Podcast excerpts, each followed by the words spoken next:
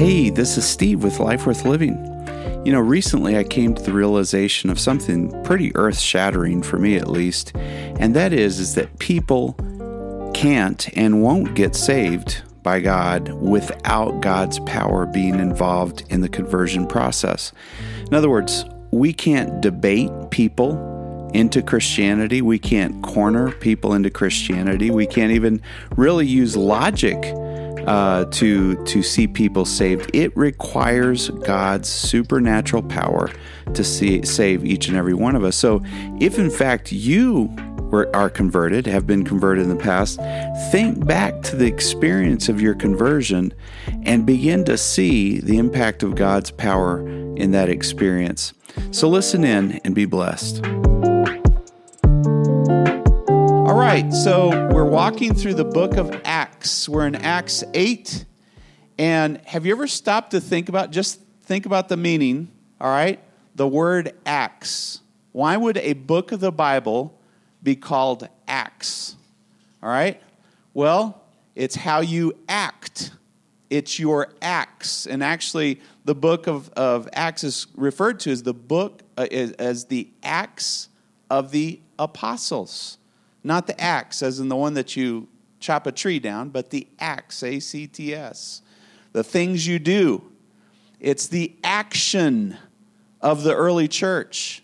The early church wasn't just sitting around and going to church, they were the church. They took action. And I want you, I hope today as you as you listen, as you participate, you're asking yourself, what actions am I taking as a believer, as a Christian, as a convert to Christianity? What actions are you taking? God wants you to be an active Christian, involved in the kingdom of heaven, doing things that God has called you to do. And so it's actions, it's results. It's the results of the disciples' faith and their partnership with the Holy Spirit that caused them to do things. See, one of the, the pitfalls of Christianity is to say, okay, God is expecting me to do something. Now, I, on my own strength and my own abilities, have got to go make it happen. And what happens, you get burned out. And you start thinking, oh, this is too hard. And you give up on God and you give up being part of the church and you give up because you're trying to do it on your own. Up here, you see it's, it's your partnership with the Holy Spirit. You're doing it with His help you're cooperating with him. You're not resisting him. You feel the Spirit kind of heading you in a certain direction. You say, okay, I'll go with you, Spirit of God. I'll go with you, Jesus, to do what you want me to do. But I'm going to cooperate with God. And so Acts is all about its stories. I love the book of Acts. It's interesting. It's, it's gripping. It's like reading a novel or a or an intrigue, uh, uh, watching a cool movie. You get to the end of Acts and you're like, what? What happens next? what's going on here? I want, what's the rest of the story? Just like almost just stops abruptly. And I'll tell you the reason for that is because it leaves a legacy for you to continue the book of Acts. It leaves you a legacy so that you can keep the movement, the momentum going of the action of the gospel of Christianity for you to do something with. All right? And so we make the mistake sometimes of distancing ourselves from the events of the Bible. We're saying that was good back then, but hey, this, you know, I'm busy. How many of you are busy? Right? Everybody's busy, all right? And and so we distance ourselves from the events of the Bible and we say, you know, God isn't active like that anymore. I mean, I haven't seen it. I haven't experienced God doing those types of things. I've never seen that happen in my lifetime. And so we distance ourselves from the acts of the Bible, and then our experience is like way down here. But what we read about in the Bible is way up here, and we say, oh, well, the gap must mean that God doesn't do that stuff anymore. And that's simply not true the things you read about in the Bible, God wants to do in this day and age through you. Through you, not somebody else. You can't say, Oh, I'm not good enough. I don't go, you know, I'm not, I'm a bad person. I've messed up. God doesn't want to use me. Shut up. God wants to use you In fact, everybody say this God wants to use me. Say it. Let me hear you. God wants to use you. Don't count yourself out because God hasn't counted you out. All right? So, does, does, does God still want to do the same things today that he did in the Bible? Absolutely. Absolutely. And so here's, here's what we do oftentimes. I've seen this, and there's some people that tend to do this, and others that, that don't tend to do this. But there's what you, what you might call religious intellectualism. Religious intellectualism. That's where you take the Bible and you see it as a good book. It's got doctrines. What's a doctrine? A doctrine is like it's a, it's a teaching, it's a fundamental teaching that you buy into and that you're not going to deviate from. And so you say, well, the Bible's full of good teachings, doctrines, and, and even some people might say theories. And so they reduce the Bible to religious intellectuals, something to be debated, something to be talked about, something even to be fought for, but it's just a plain book with flat words. And that's not Christian living, man. Christian living is dynamic.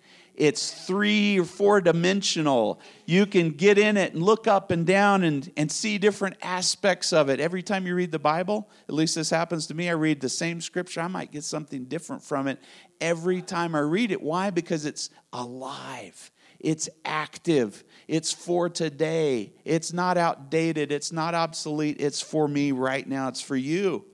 So, let's look at, at, it with that kind of attitude, with that kind of angle, and say, Ooh, man, there might be an adventure for me tomorrow, Monday morning. There might be something awesome that's going to happen.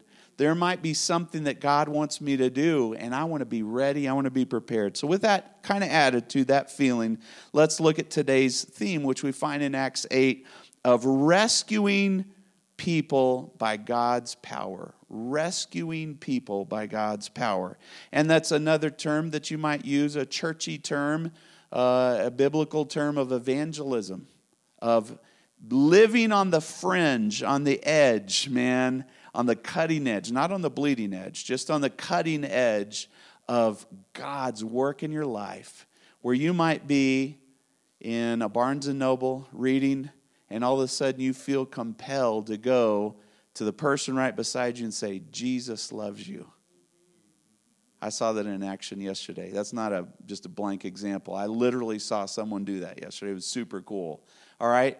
I tell you what, you need to be listening to the Spirit of God because He has something for you to do every day and sometimes multiple times throughout the day and you're you're going to live an adventure that you can't even imagine. So let's look at Acts 8 where we see several several examples of this. It starts off, remember, we've been going through these chapters. I don't want to keep rehashing what chapter 7 said, but it, just as a reminder, chapter 7 is where Stephen uh, was martyred. He was killed for being a Christian, and there's this young man there named Saul. Now, we're not going to talk much about him today, but in the you're going to start seeing. We're going to talk a lot about Saul uh, here in the coming weeks. But here, Saul was approving of the killing of this guy named Stephen, one of those seven people that was chosen to serve the widows of the church of that time. And on that day, a great persecution broke out against the church in Jerusalem. And it, with the exception of the apostles, people, the Christians were scattered, and by this time there was thousands of them. Thousands of them were scattered all over the, uh, the different uh, places in Israel and Judea and Samaria. Godly men buried Stephen and mourned deeply for him, but Saul began to destroy the church. He went from house to house. He was dragging off both men and women and putting them in prison. Now, it's interesting, right? Before the, the coming of the Holy Spirit, that Jesus had told the, the, the believers then, about 120, 500 people, to stay in Jerusalem and not to leave until they'd been endued with power from on high.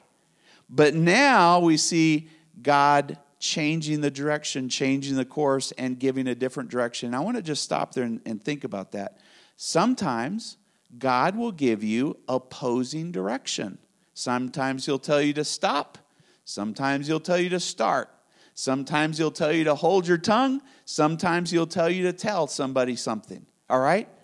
The, God's direction is alive and active. And I've done this many times. God's told me to stop and wait. Wait, don't make a decision yet, just wait. And then three months later, a year later, I get the, the direction, okay, it's time to make a decision. I'm sitting there. I'm so used to waiting that God is telling me now to move. And I'm like, God, but you told me to stop and wait. And now he said, yeah, my instruction is dynamic in life. And so we got to be in tune with him and flexible and, and moldable, all right? And ready to do what God tells us to do. And so here we're seeing a, a, new direction, and it's the circumstances, the situations that the church is in, they are forced to move. So they start scattering.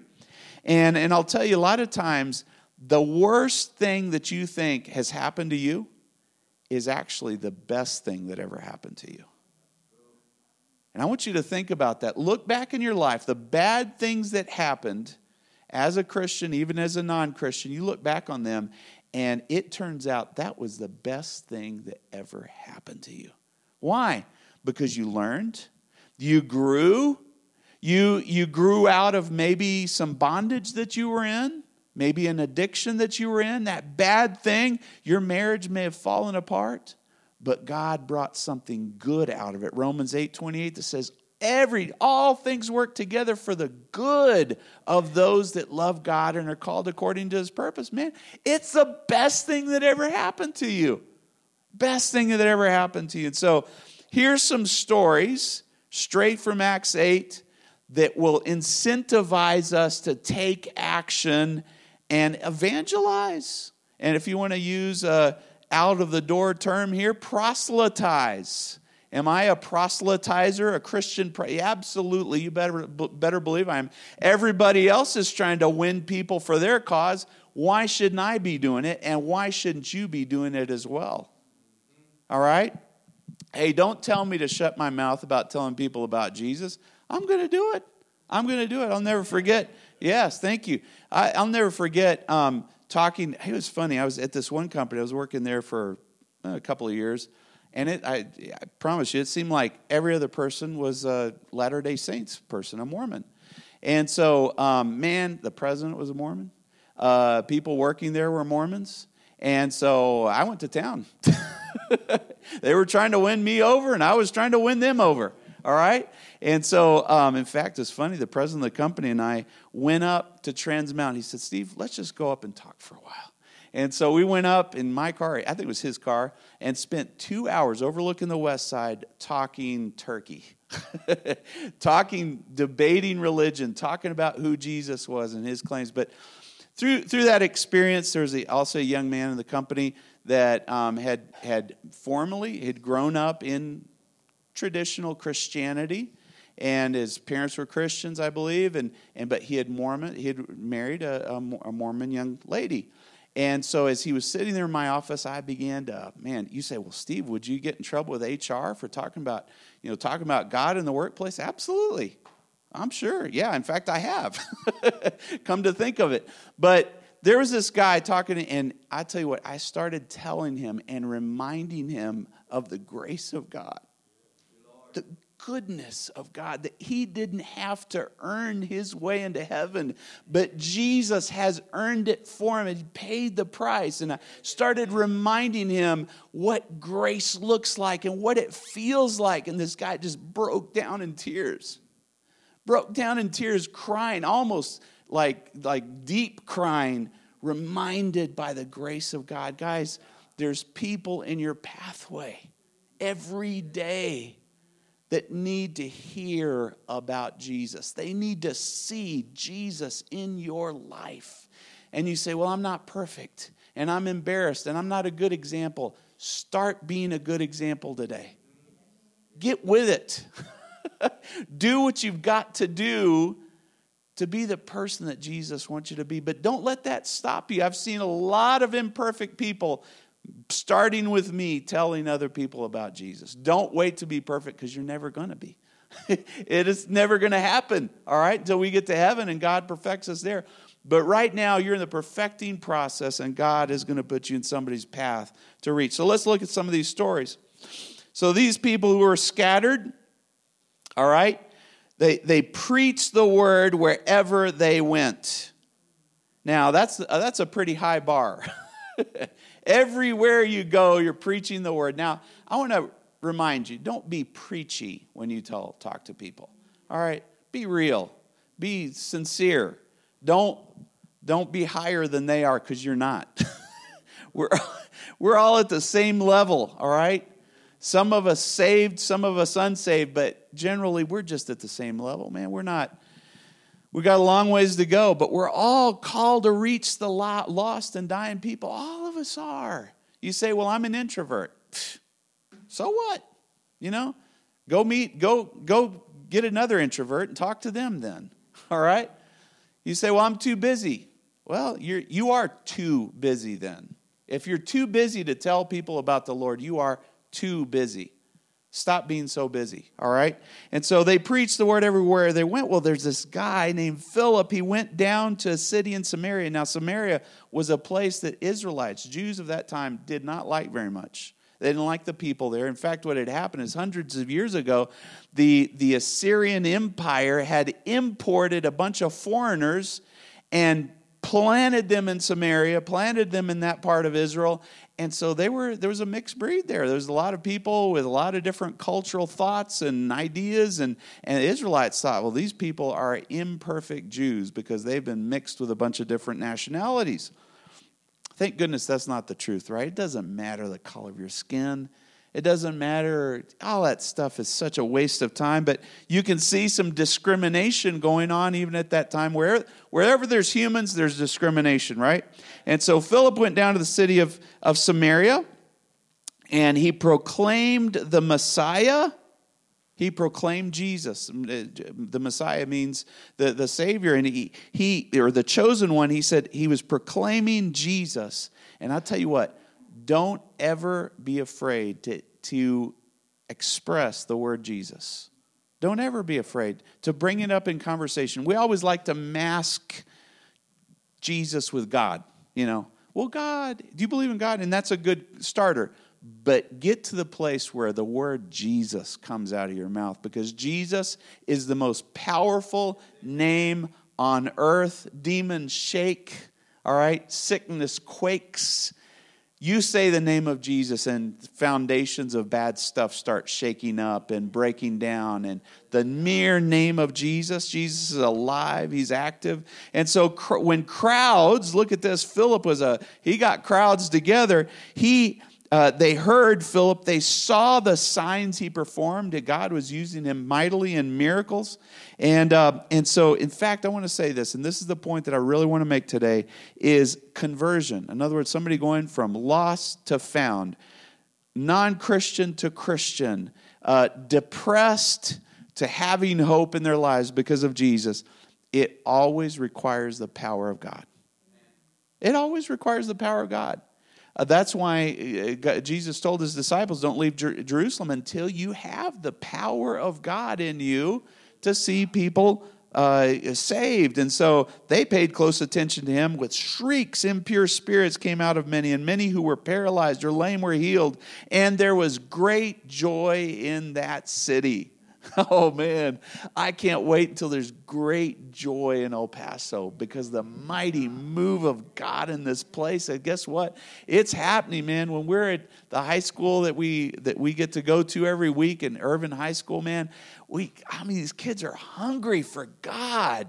They're hungry. This one little girl came in. She was little. I mean, she's a senior, but she came in and she said, I'm just looking, I want to have a relationship with God. And she didn't have a background or much of a background. I'm telling you, people are hungry for God. If you'll start shining your light, people will come.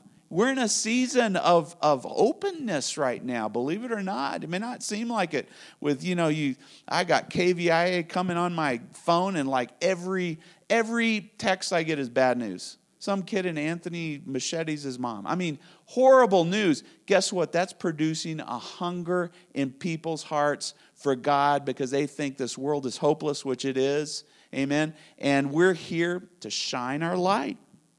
And so uh, remember this people are converted only by the power of God. You're not going to convince them. You're not going to argue them into a corner. You're not going to intellectualize them to death. It is the power of God that's going to save people from hell. It's the power of God. It's not our power, it's not our smarts, it's not our abilities. Man, we got to depend on God and the Spirit of God every minute of every day, especially if we're going to start telling people about the Lord, which is what we're supposed to do. Look at this, just to support this statement here. Jesus never saved anybody without the power of God. I challenge you to go through all the stories in Matthew, Mark, uh, Matthew, Mark, Luke, and John. You'd think I'd be able to spit that out a little faster. But um, you, he went through every conversion, the power of God was present and evident. And that's the point that I want to make today. I want to make sure we, we come away with this. There's a woman at the well, and they're close to Samaria, in fact. And Jesus sat down. It was a, he was tired. He began to talk to her, and he had insight into her, the fact that she was messing around with different men. And that, that insight, that word of wisdom or understanding made that woman run into the city, bring people out, and tons of people were converted because of the power of God. The power of God. You look at this young paralyzed man that was, he had four guys, they dug a hole through the ceiling where Jesus was and let the guy down. What was the first thing that Jesus told him? He said, Your sins are forgiven. He was converted. And then the power of God raised him up off the mat, and he took his mat and went out of that place completely well. Zacchaeus. Can you imagine Zacchaeus? So he was in, I can't remember the type of a tree, sycamore tree. Now, sycamore trees are not tall. They're actually fairly short. And so what happens, there's a crowd in his town, and Zacchaeus saw that Jesus was coming that way. So he ran ahead where Jesus was, was coming. He climbed up a sycamore tree, well, the sycamore tree is probably about this tall. And so he's out on a branch waiting for Jesus to come by. And the Bible says that Jesus looks up to him. Well, their faces were probably about this close. and he looks up at Zacchaeus, and Zacchaeus is looking down at him. And he says, Zacchaeus, he calls him by name, the power of God. The power of God let Jesus know this guy's name. He says, I want to eat at your house tonight. And Zacchaeus, his life was changed by the power of God. Because that night when he had dinner with Jesus, he said, See, he was a tax collector. He, cheated people out of their money. He said, See, if I've ever cheated anybody out of their money, I'm giving them four times back. The power of God changed Zacchaeus' life.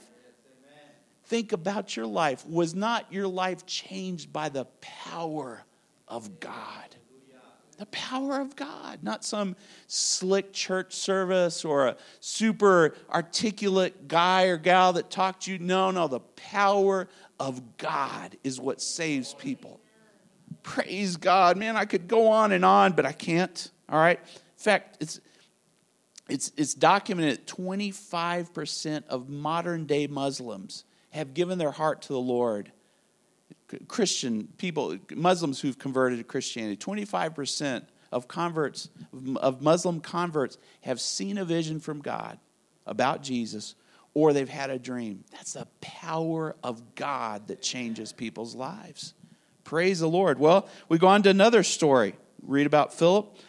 And so at that time, there was a guy named Simon, all right, who practiced sorcery in the city and amazed all the people of Samaria. He boasted that he was somebody great. And all the people, both high and low, gave him their attention and exclaimed, This man is rightly called the great power of God. And they followed him because he had amazed them for a long time with his sorcery. Now, when they believed, when they believed, Philip uh, also proclaimed the good news of the kingdom of heaven there. Let me see if I'm missing something. I feel like I'm not doing that right. But, anyways, proclaim the good news of the kingdom of heaven and, and the name of Jesus, and they were baptized, both men and women. And Simon himself believed as well. And he was baptized, he was converted. All right? His life was changed by the power of God. And he followed Philip everywhere. And he was astonished by the great signs and miracles that he saw. Again, the power of God gets our attention. It gets our attention. And I, but I want to go back to this because Philip was proclaiming good news. Let me tell you what, if I come to you every Sunday and I tell you, if you don't get saved, you're going to hell. Your life, you look at yourself in the, miser- in the mirror. You're a miserable person. You need Jesus. How many people are going to be coming to Jesus with that kind of message? you know, it's good news. It's good news. Yes, we're stinky and bad and terrible people. We're sinners, praise God, but we're sinners saved by grace. And the fact of the matter is, the good news is that Jesus comes into our life and he brings joy and peace and he makes Christianity appealing and he makes God appealing to us, which he is. And he gives us grace and mercy, the good news. And look, people flock to that message. Why? Because it's the truth of God. It's the truth of God. I despise legalism.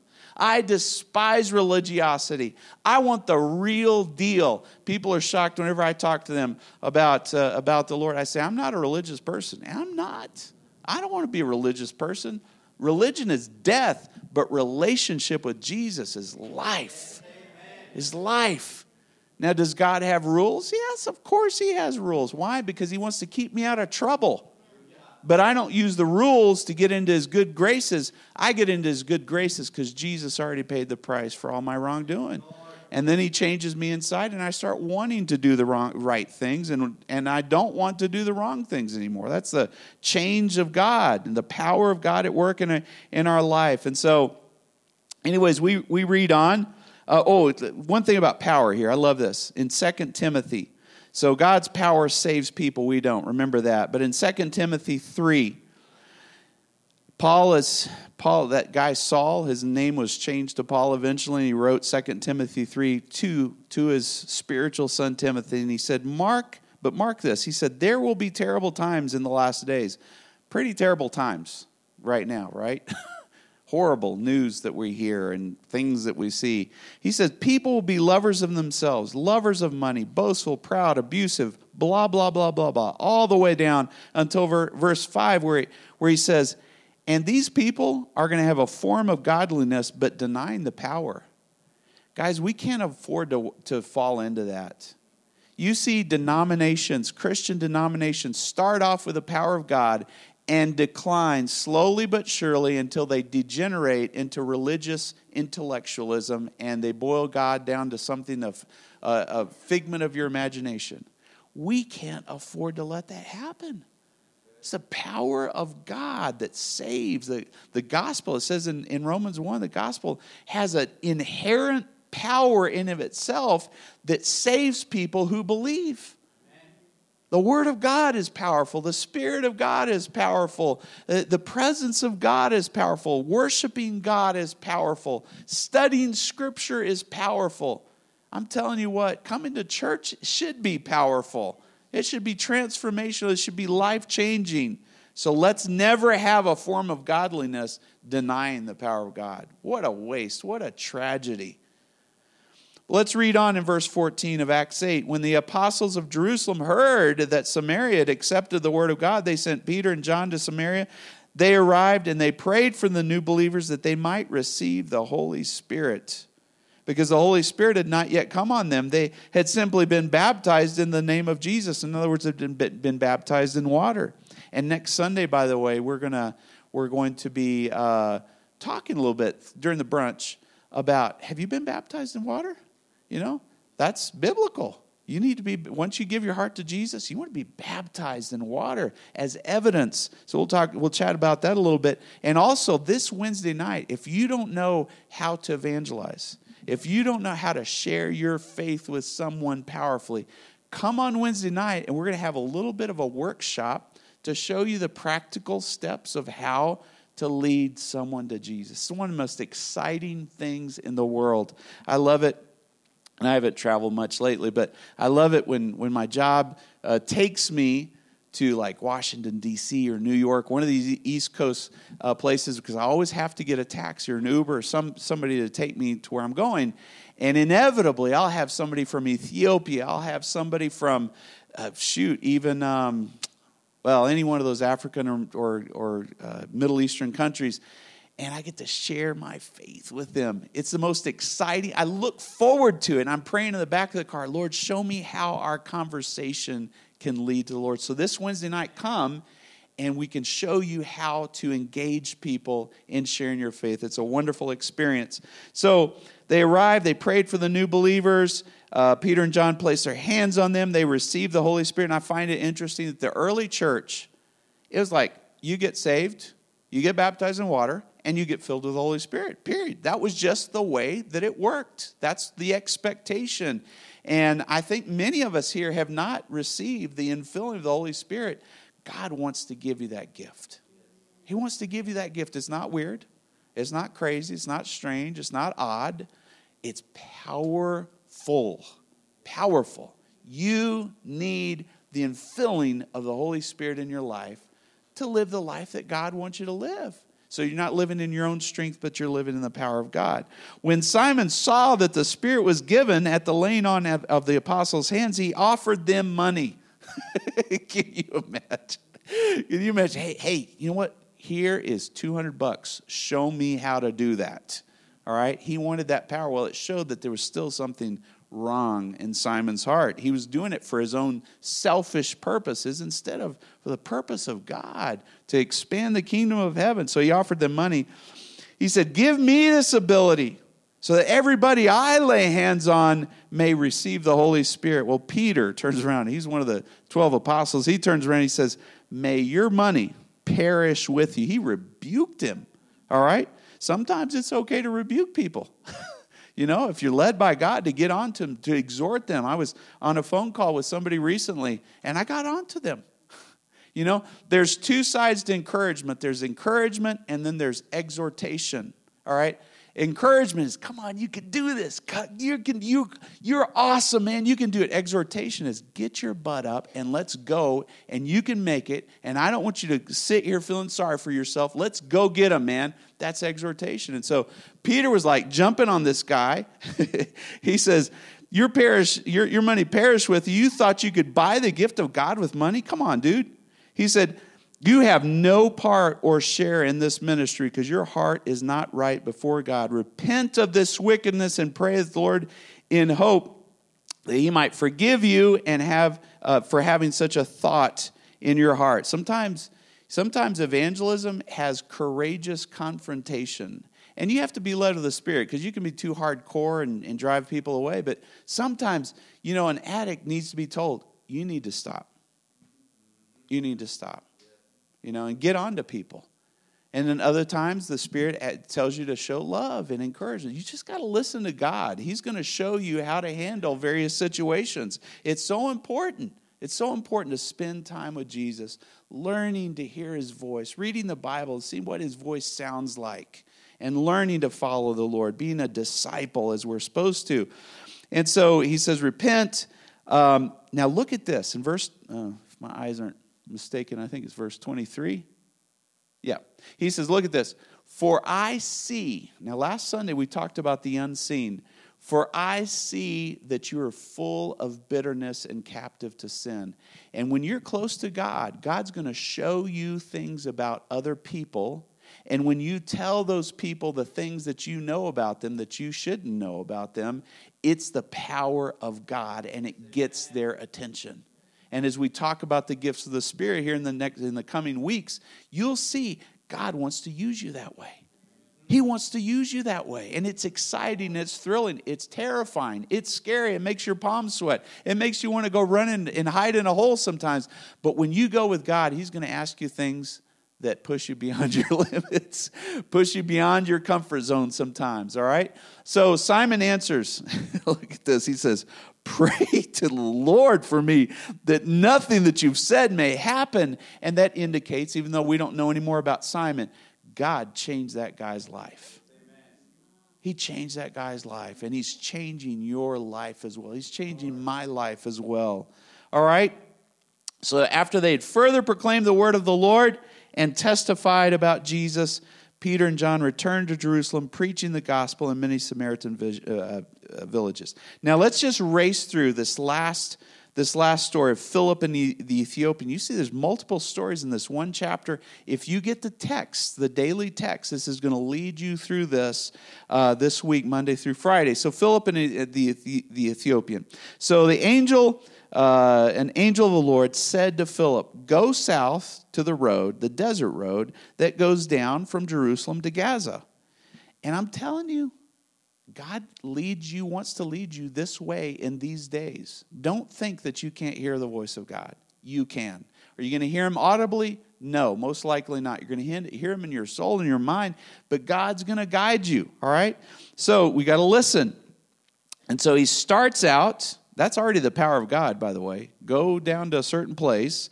He starts out and, and he's on his way. He meets an Ethiopian eunuch, an important official in charge of all the treasury of, and I thought it was Candace, but here's um, Kandake, which means queen of the Ethiopians. This man had gone to Jerusalem to worship. Look at that. Somebody was hungry for God from a different foreign country and somehow came to Jerusalem. He had, he was a God fearing guy and you're going to come in contact with people who are already God fearing.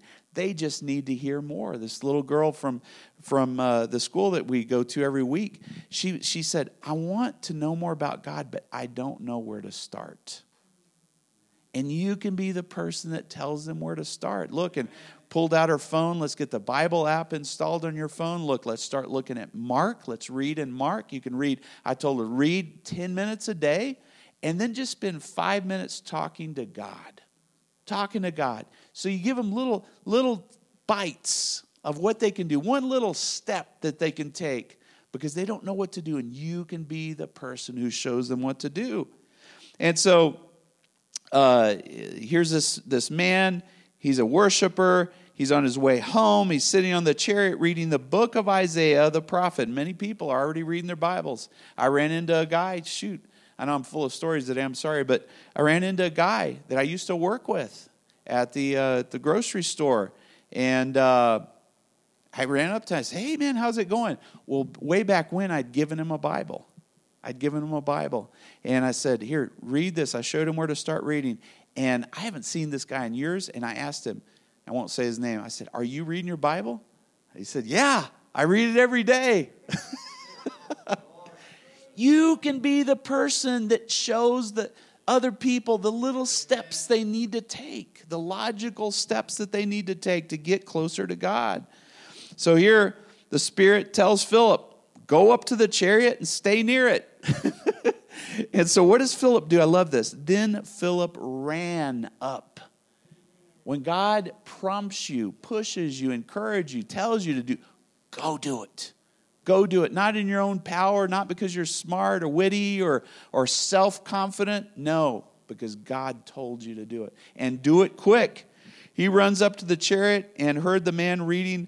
Isaiah the prophet says, Do you understand what you're reading? I can see Philip, he's jogging along, looking up at the chariot. Hey, do you understand what you're reading? All right. Philip could care less what this guy thought about him. And you need to stop thinking about what people think about you. Who cares? Who gives a rip what people think about you? You just care what God thinks about you, right? That's what we need to be like. And so Philip asks, Are you, uh, well, I'm reading my own words now here. Let's see. Philip asks, How, how can I? The, the uh, eunuch answers, He says, Unless someone explains it to me. All right? And I, I have this thought here that I wrote down, but you know, we need to be constantly learning stuff from God so that we have something fresh to give somebody. If I'm telling somebody some lesson I learned 10 years ago, it gets stale, you know? I need something new and fresh from God. I'll tell you every day, but every week's fine too, all right? I need something fresh from God because then if it's fresh to me, I'm ready to give it to someone else and say, hey, I read the coolest thing in the Bible the other day and it blah, blah, blah. I, I've never done that once where it didn't help somebody. Never. Get something fresh from God every day or at least every week. All right? And so uh, he invites Philip into the chariot, uh, the passage of scripture. He reads it. The eunuch asks Philip, Tell me, please, who's the prophet talking about? And Philip uses this to tell him about the good news of Jesus. And on Wednesday night, I want to show you how you can use any and every conversation to get to Jesus. Now, you don't, you don't do this all the time. I mean, you have to be led of the Spirit because sometimes, like I was, I was sitting in a car with this guy, and he said that something was totally wrong. Here's what he said: He said, "All religions lead to uh, to God. All religions do." And it was the strangest thing. I usually would jump, say, "No, can I just share some thoughts?" And then I I try to debunk that myth because it's not true. But you know, it was the strangest thing. I felt the Lord tell me, "Don't say anything. Just let it go." which was totally against my, my nature because I felt like this is not true. This is not. So you got to listen to the Lord. You got to know when to talk, when not to talk, know when to hold them, when to fold them, right? Just joking. All right. So every conversation can lead to Jesus, and you need. I'll never forget this guy I talked to. He was he wasn't a believer, but he was on the verge, and he said, "I have." I think it was his sister. It was a diehard Christian. And he said, She's always has Jesus stories. She's, and I said, Well, what do you mean? What are you talking about, Jesus story? Well, he says, Jesus did this, Jesus did that, Jesus did the other thing. She always had Jesus stories. We need our Jesus stories fresh ones, new ones, exciting ones. Little things that God has done for us or big things that God has done for us. So, anyways, they travel along the road. They come to some water. The eunuch says, Well, look, there's some water. What's standing me from being baptized? Philip baptizes him, and then something unbelievably extraordinary happens. When they come out of the water, the Spirit of the Lord suddenly takes Philip away. In other words, he disappeared. and the eunuch never saw him again, but he went away rejoicing. And here's the thing you, you come in and out of people's lives. You might just have two minutes with somebody and the Spirit of God is prompting you, take advantage of that moment because they may never see you again. They probably won't see you again. So, we should have two driving passions in our lives. I'll end with this two driving passions in our lives, and that is to see people's lives changed. See people's lives changed.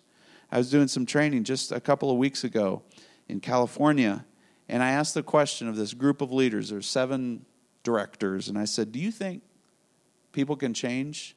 And one lady looked at me, she said, No. and my guess is that lady must have somebody in her life that has been there that way for 30 years and they haven't changed. And she says that nobody, no, people can't change. So the, the table that I was talking to said, Well, they can grow. They can grow. And I wouldn't deb- debate them. I'll tell you, God is in the life changing business. He wants to change us, transform us, make us into a much better version of ourselves. So we should be passionate about changed lives, and we should be passionate about disciples making disciples. I want so bad, and I think I'm probably already there, but I want to see more of this. I want to lead somebody to the Lord, and then I want that person to lead somebody to the Lord. And I want to have spiritual grandkids and great grandkids and a whole lineage, a genealogy of, of people. I'll never forget seeing this, this uh, picture that Chi Alpha, a ministry for universities, they had a picture of eight or nine people, and they told the story how the first guy on the left, my left, your right, how he had led the person sitting right beside him, and that person had led the person right beside. And there was a nine generation span right there of, of disciples making disciples. Man, I'll tell you what, that's the most thrilling, aggravating, but thrilling, frustrating thing you can do, man, is lead people to Jesus and then mentor them, encourage them, help them along the way until they get to be everything that God wants them to be. Let's pray.